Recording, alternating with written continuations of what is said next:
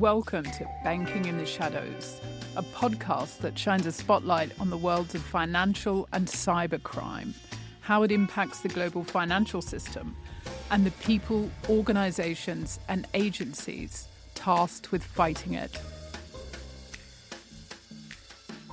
Hi, I'm Anita Hawser, Europe editor at The Banker. In this episode of Banking in the Shadows, we're looking at financial crime and fraud from the perspective of one of Europe's fastest growing fintechs, UK based Kroo Bank, which has acquired more than 150,000 customers and over 800 million in deposits since its launch in 20, 2022. With that type of rapid growth, obviously it's important to keep customers safe and ensure accounts are not being used to receive criminal or fraudulent funds. To lift the lid on how fraud and financial crime is actually managed within a digital challenger bank, I'm joined by Angela Wakelin, Chief Operating Officer, and Raphaelina Arthur, Head of Financial Crime and MLRO at Kroo Bank. Angela and Raphaelina, welcome to the show. Hi, thank you for having us. Yeah, great to be here. I wanted to start um, to get an idea um, from a new challenger bank of of sort of what's it like to sort of get off the ground. And both of you have really sort of an enviable track record in terms of banks that you've worked at previously. Angela, let's start with you. You've worked in both High Street and Challenger banks. You started in NatWest. I did. A long time ago. in 1987 before becoming Director of Risk and Operations at Royal Bank of Scotland. You then went on to work at Santander and Shawbrook Bank. Did any of that prepare you for the phenomenal pace of growth that you've seen at Kroo Bank? So, as I said, 1987 is a long time ago. So I guess in that time, I've seen a lot of things happen happen in the UK in the banking industry, and I've worked in a number of organisations, some big, some small, some new entrants like Kroo that I, I am now with, and during that time, I guess I've seen the economy at various different stages. I've seen uh, growth in those businesses. I've seen slowdown and harder times. So I guess you bring all of that experience uh, to what I'm doing today, and you know that will be some somewhere a lot of building operations, um, a lot of transforming operations, a lot of growing operations. So I try and bring all of that to Kroo and use that experience that I've got to build build what is we think uh, and hope is going to be a new force in in banking. It must be difficult though, because I know at the beginning there were some sort of teething problems because there were so many people trying to open accounts at Kroo. Um, and this was during the cost of living crisis, where people were sort of taking money out of high street banks, looking for some kind of decent rate on their savings. And I know there was some initial 10 day delays perhaps and, and, and sort of headlines saying digital bank Kroo keeps swathe of angry customers waiting for weeks to open accounts. So how did you manage that from an operations perspective? Yes i mean it was uh, it was and we've had exponential growth and managing that sort of demand is um, a nice problem to have, but clearly, you know, we understand that some customers had to wait a couple of weeks because we got something like, I think, about 8,000 downloads in 30 minutes, kind of during one uh, one period of time earlier in the year. So managing that sort of demand, it's hard to predict for that. And um, you know, of course, we expected there to be interest in the fact that we were offering a market leading um, interest rate on our current account. And that was something that was quite different in the marketplace. So we knew there would be you know a good level of interest but you can never i guess predict how successful or not that's going to be Uh, for us, it was and has been great and continues to be great. We continue to grow our customer base, as you said, to 150,000 customers that we, we've got as of today. And um, I think in terms of managing that, it's about having options. So important that during that time you're constantly communicating with customers to let them know how long the delays are, how long they have to wait. And we shouldn't forget that actually the majority of customers were able to open their accounts with Kroo in a matter of minutes. So that's the intention. But for some customers, and we'll come on to, you know, some of the checks that you might need to do for customers, is it, it meant that there were um, some delays and up to 10 days or, you know, around two weeks. And we managed to recover from that. We had got additional resources that we were able to tap into. Um, we had a waiting lounge that we were able to put some customers into that just helped manage expectations um, a number of things that you're able to do. And that's the important thing is that you've got some options, but importantly, that you constantly communicate with customers. And right now, I mean, you know, we are, and for some time now, have been, you know, up to date with all of our applications and onboarding. Our, our new accounts are growing at a steady rate. Our Trustpilot scores are excellent. We're delighted with that. We're top amongst our most relevant competitors when it comes to service. Our customer satisfaction scores that we monitor are in the top quartile. So where we are now, we learn a lot always about what we can do next time. And um, hopefully, as I said, just continue to have options to manage from an operations perspective. Now, this is a financial crime podcast. So, Raphaelina, when you have so many people wanting to open an account at a new digital challenger bank, that must be every fin crime sort of person like yourselves' nightmare. Can you tell us a little bit about some of the challenges it threw up for you? Sure. I think one of the key things in the fin crime space and onboarding uh, checks, uh, when you have a surge uh, in applications or a surge of tasks to do, what is really key is having access to data. So data in terms of where are people falling at uh, in the application process, where that friction is, data in terms of how long it's taking to process a specific type of check. Is there any efficiencies we can make in any of the checks or manual processes? Um, and we really use data to help us make those decisions and then improve the processes as we go along. And I think that was also a key way we, we managed that surge at the beginning of the year. Some of the challenger banks have been criticised by not focusing enough on risk management and financial crime and fraud. Do you think that criticism is warranted? No, I do not think it's necessarily warranted, and, and that's for, uh, I guess, a number of reasons. Uh, I guess the first reason why I think it's slightly on, uh, unwarranted is that a lot of fintechs are actually in a great position to be ahead of uh, the trends in financial crime. And what do I mean by that? I mean, a lot of fintechs um, don't have uh, legacy systems, for example, where they are reliant on you know rules uh, and monitoring that was set up years and years ago, and perhaps not so relevant for current financial crime trends. The other reason why uh, I think fintechs are actually better placed um, is that they have uh, access to the data they need at the right time.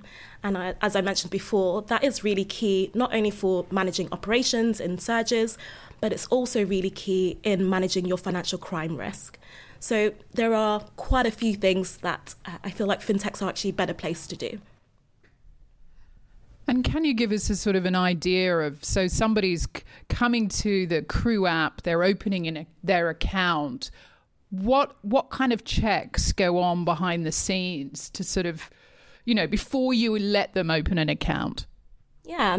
Uh, so any bank, fintech or not, there are uh, some standard KYC, so know your customer uh, checks. So you may ask for somebody's identity document or a video selfie, and essentially that check is to make sure that that person who is applying for the account is who they say they are. You want to make sure Raphaelina Arthur is actually Raphaelina Arthur. And that ensures that not only uh, we're giving the accounts to the right person, um, but we're also protecting others from uh, potentially bad actors. There are other checks that we do in the uh, background as well. Uh, and again, a lot of it is centered towards are we giving the, an account to the right person and to somebody who's not necessarily going to cause uh, harm for others? So, Angela, can you give us an idea of, you know, how operations and the financial crime and fraud team, led by Raphaelina, sort of how you work together? Yes, we work very closely together as what is known as a first and second line of defence. So, generally, you will have something called three lines of defence, and the first line is the operations team that I manage, and we will work, um, we will all have a general knowledge about fraud and financial crime. Um, we will also have some specialist teams, uh, so f- financial crime operations teams, fraud teams. Uh, but we work then very closely with our second line colleagues like Lena in um, uh, the risk uh, world and she will perform an oversight role, but also be able to be an advisory role as well and have a deeper knowledge on the on the topic. So that works very well with us hand in hand all being aware as an organisation of financial crime and important that people in operations can be on the lookout and be able to spot um, financial crime for customers or any suspicious activity. And how are you sort of monitoring for suspicious activity? Are you relying a lot on sort of automated systems?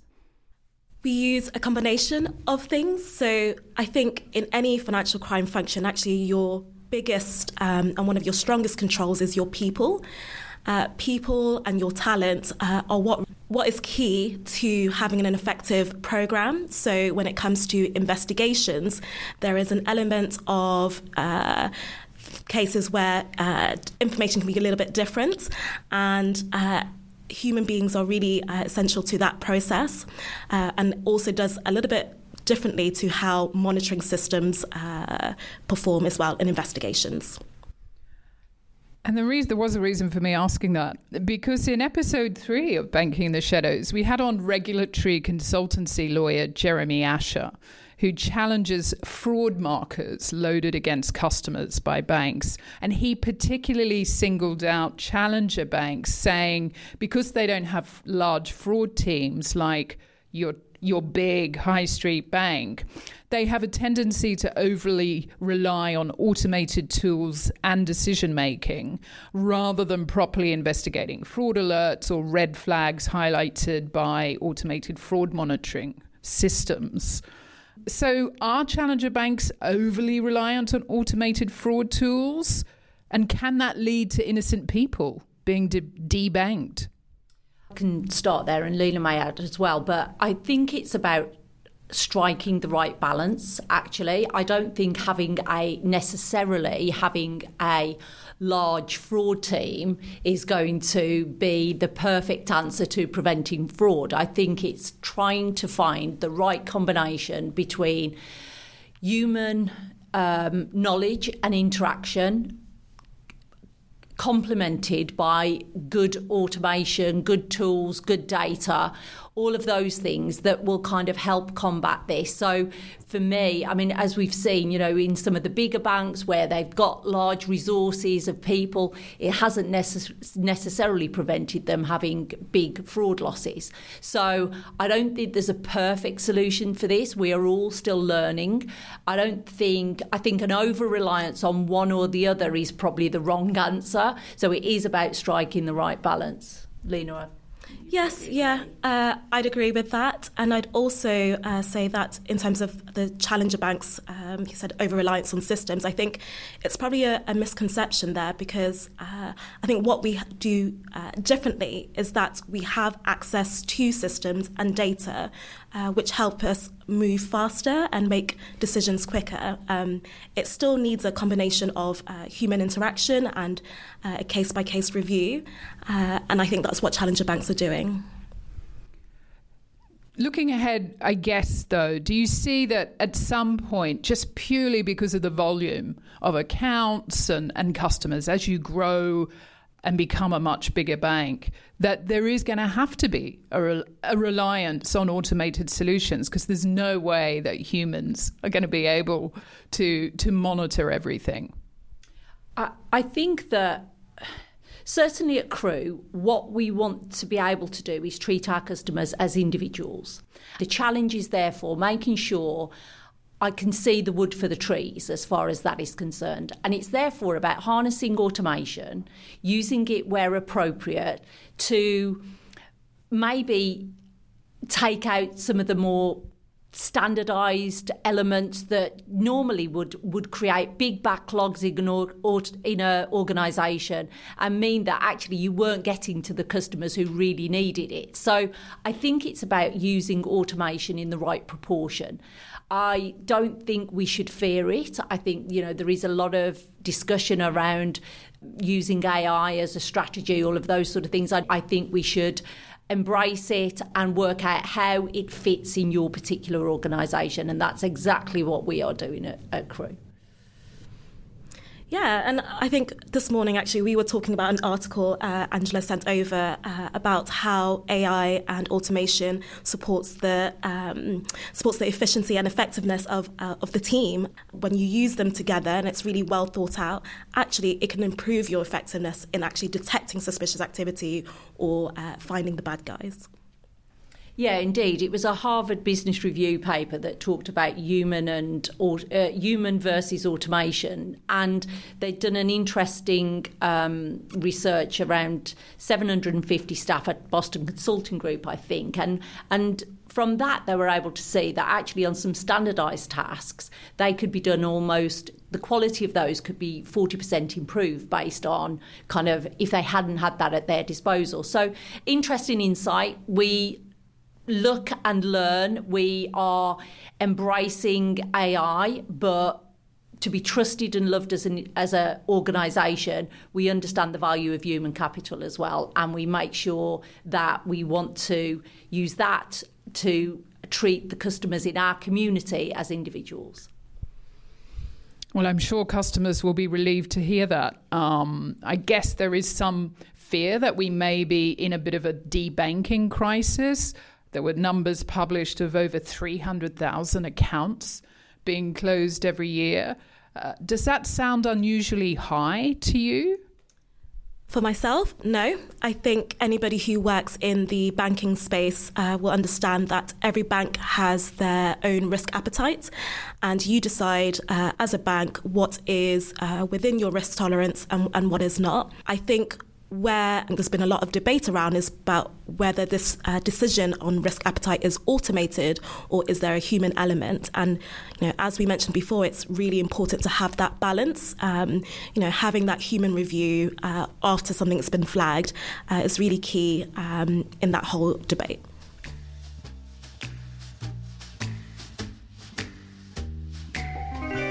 So let's move on now to the different types of fraud uh, that you may be seeing at Kroo. Um, and one that I'm hearing a lot about is money muling.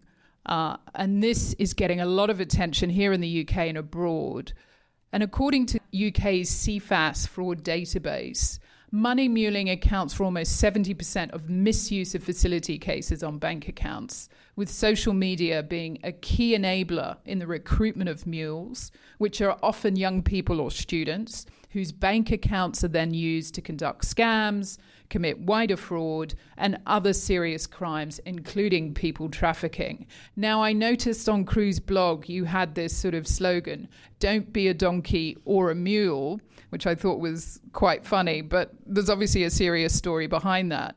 Um, you're giving advice to young people about how to, to protect themselves from mule herders and what to look out for. How big a problem is money muling? It's a huge problem and of great concern as it should be. So, yes, whilst we can maybe have a funny headline, it's a very serious issue that we take um, seriously at Kroo. I think fraud losses accounted for something like 1.2 billion pound in the UK in 2022. So, um, and money muling was a significant proportion of this.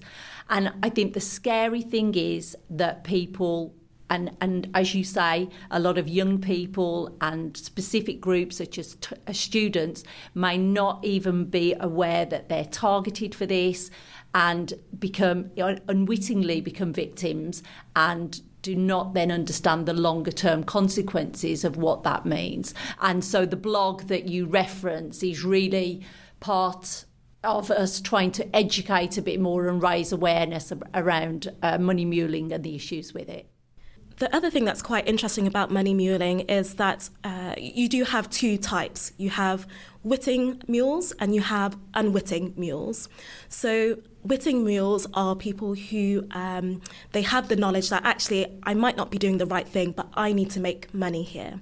And you have the other type, unwitting, who actually they thought they were, you know, doing this as a job or uh, they thought it was all legitimate. And one of the interesting things a lot about the, the research coming out with mules is that actually it's a lot more uh, widespread than uh, we thought. I think we, we do focus on students and young people because um, this is what the industry is reporting um, as the group that's being most affected. But actually, with uh, things like the cost of living crisis, everybody is looking for ways to make a little bit more money uh, on the side. So, one of the uh, an interesting trend recently is the use of job adverts, um, and that's not specifically just targeted for um, young people or students. Um, older generations who are wanting to make extra income on the side are also being targeted. Um, criminals aren't fussy; they will use any avenue they can to to move their money, and, and so it's really about educating your whole customer base and making sure that that education is tailored to each of those groups. And we we at we have it very much as part of our strategy. Um, we have different things and pieces coming out. Um, so yeah, that that's really what we're trying to do. That must be really challenging, though. How do you distinguish between unwitting and witting? It's difficult, if I could put it as as plainly. And you know, going back to what we said earlier, that human uh, element is really key, and the investigation is really key. So having really Im- uh, robust processes in terms of how you investigate those cases, um, having really uh, good analysts who can speak to customers who may have been uh, witting or unwitting, or perhaps even a victim themselves, having that conversation as a human being, I think is really key to helping us make that distinction.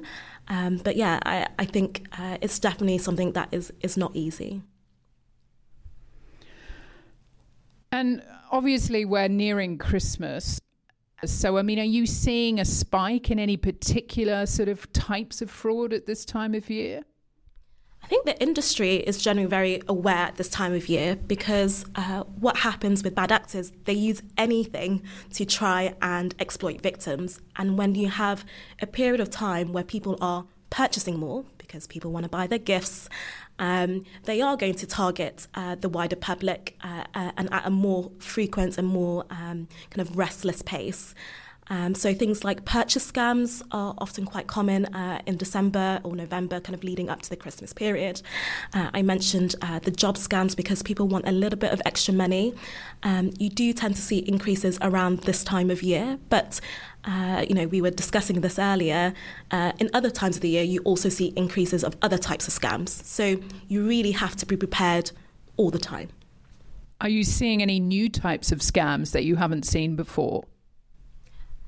No, most of them, most of them are uh, reworked versions of previous types of scams.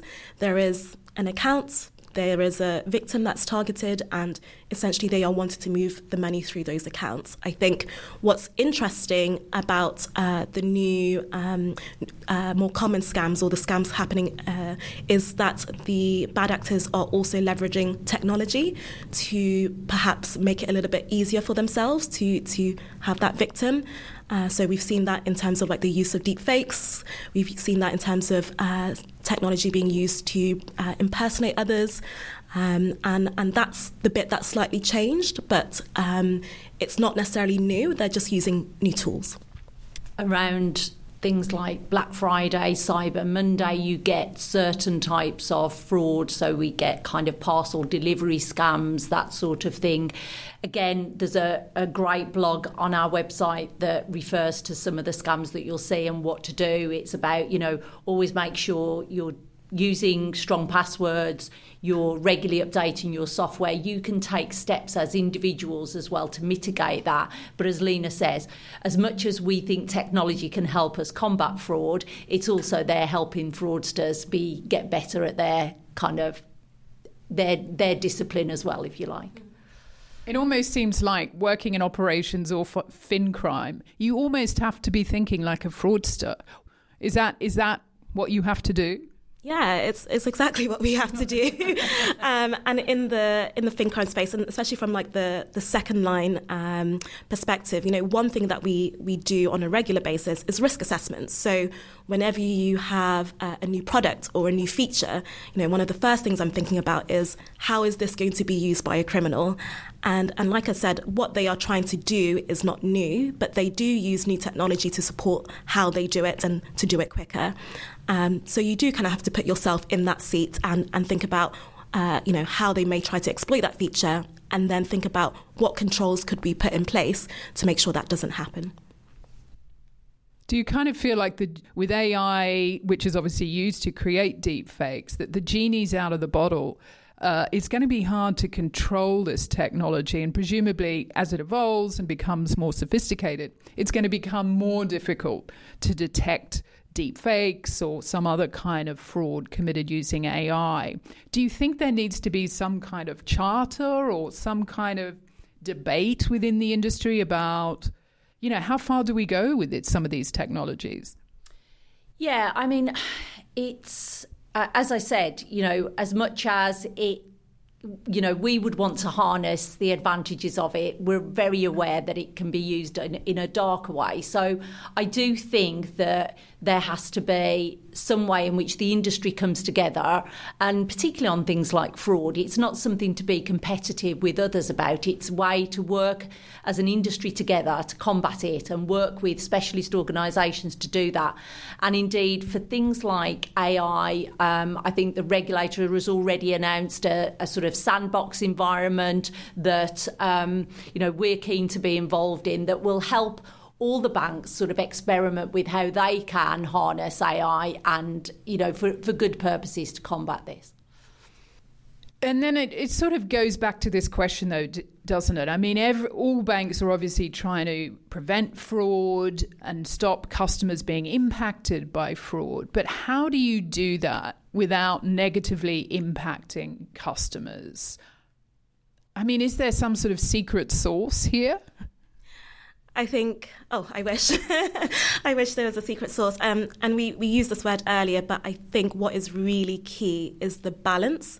So, balance in terms of uh, putting in enough friction that uh, you know you're not an easy target for uh, criminals to um, exploit, um, but also making and focusing on the customer experience so that actually your everyday customer can use your product um, really uh, smoothly and, and easily. Um, I saw it summarized in a in an article recently um, with three E's, which is uh, you know making sure that you have your controls which are effective, um, you're still prioritizing the customer experience, um, and then you're also making sure that you have uh, efficiency in your uh, processes, so in your operational processes, and um, anytime you kind of interact with the customer. I think if you can balance those three things, uh, it's it's really going to be helpful um, to do that.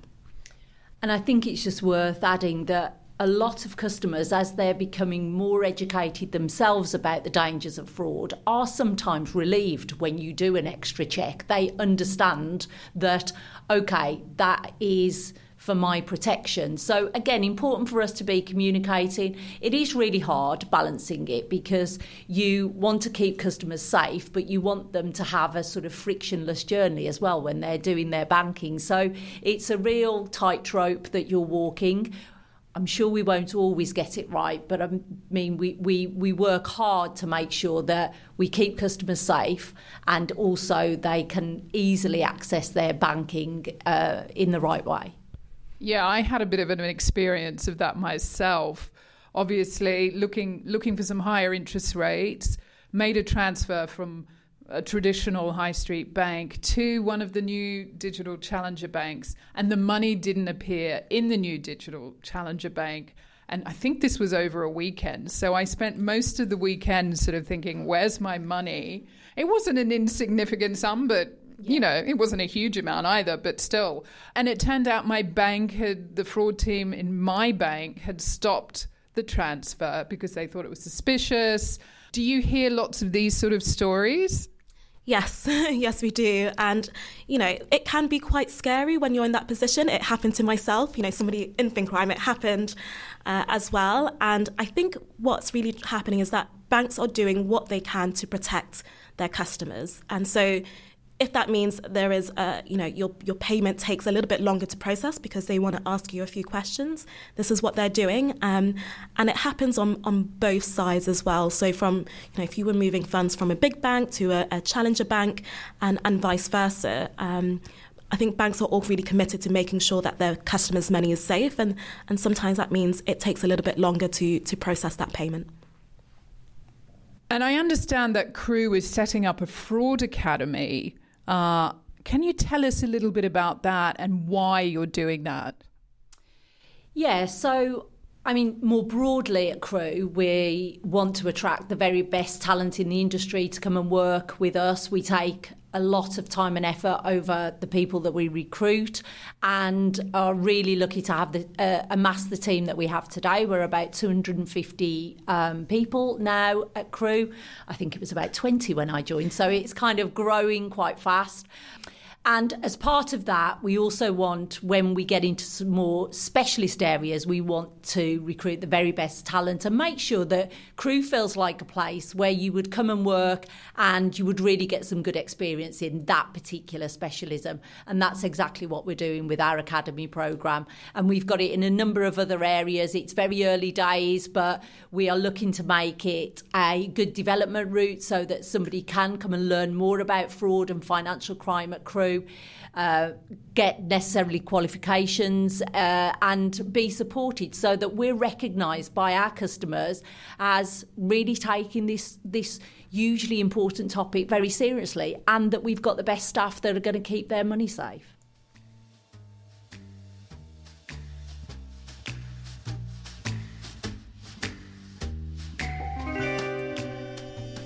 So I sort of want to look ahead to the future now. We've we've spoken a little bit about AI obviously, but let's delve a little deeper into the tech. And 2023 has been an interesting year for AI with rapid advances in la- in large language models. So it'd be great to get an idea of how Kroo is leveraging AI either to enhance operations, customer onboarding, or combating financial crime. Yeah, sure. So, in terms of how Kroo is leveraging AI, I think I mentioned before, um, but data is really key when you set up any sort of AI um, tooling or automation uh, for any areas within the bank. So, whether that's uh, other operational teams or financial crime. Uh, and so, we're really on that journey or at the beginning of that journey in terms of seeing what we can uh, do to help improve uh, not only the customer experience, but also uh, help our analysts make decisions quicker whether activity is suspicious or not. Um, it's definitely something that uh, we should embrace and Kroo is embracing. And yeah, we, we are definitely on that journey um, at the moment. More broadly, as part of our strategy around AI, we are working with a number of partners um, some early conversations, but doing some interesting pieces, looking at how we might harness it, particularly in, fi- in fin crime, but also to help improve our customer journeys more generally. Um, we've tested uh, a few aspects to do with. Um, chatbots and those sort of things. So, a number of initiatives that we're working with that will really make sure that um, I, I, I, think we're past the question of whether to embrace it or not. Um, I think it's it's part of the tech strategy that we have, but we're taking uh, careful steps. We're working with the industry, as I mentioned before, where we can, working with some partners. Um, because I, I think actually with fin crime tooling, it, you know, there are some tools out there, but there's no um, there's not been a um, how can I say, a great sort of development on this area, great progression. So I think it is scope to improve, and um, we, you know, so we're working with partners to develop that, and then also experimenting with a few things in our own customer journeys that so far are working well. And do you think that it needs to be incorporated within your code of ethics in terms of the governance of AI? Definitely. Um, and as somebody, again, working in the second line, this is kind of something that I've been working on recently. So, what does the governance look like around the use of AI? Um, what are some of our key principles? Uh, and one thing about AI, or you know, some of the things that uh, have come up as a potentially negative impact of AI, is bias, for example. And so I'm, uh, you know, very keen and very passionate about how we demonstrate that actually there isn't biasness uh, when you have uh, some other automated uh, machine learning models. Um, how do we know it's effective? And again, coming from a, a risk uh, perspective, we want to know the controls are actually working. Are we actually finding the bad guys? Are we preventing that money from moving? And so, setting up that uh, governance framework uh, and uh, risk assessment of all, uh, you know, the AI that we're using in the bank is something we're, we're doing, um, and, and particularly in the second line, it's it's a, a focus for us at the moment. I, I, think you know our strategy will very much be about AI being complementary to the individual and human capital that we have, as opposed to the other way around. Um, and you know we are a fintech, and technology is a big part of what enables us to provide the proposition that we are able to provide, which so far is is being well received and we're growing our customers but the human element of that is very important to us a lot of what Kroo is about is about the social aspects and community aspects and we hold true to that when it comes to all sorts of uh, all aspects of our strategy so so yes but is there anything that you would like to have in your toolbox that you don't currently have that's a good question. We've started the journey on a lot of these different types of tooling systems. So um, I know they are to come. I know that they're in progress, um, but there there isn't like a, a particular um, you know tooling I've seen. and like, oh, I, I we wish we had this. Uh, as Angela mentioned, we we've started the journey for uh, the application of a lot of AI models in various areas of the bank.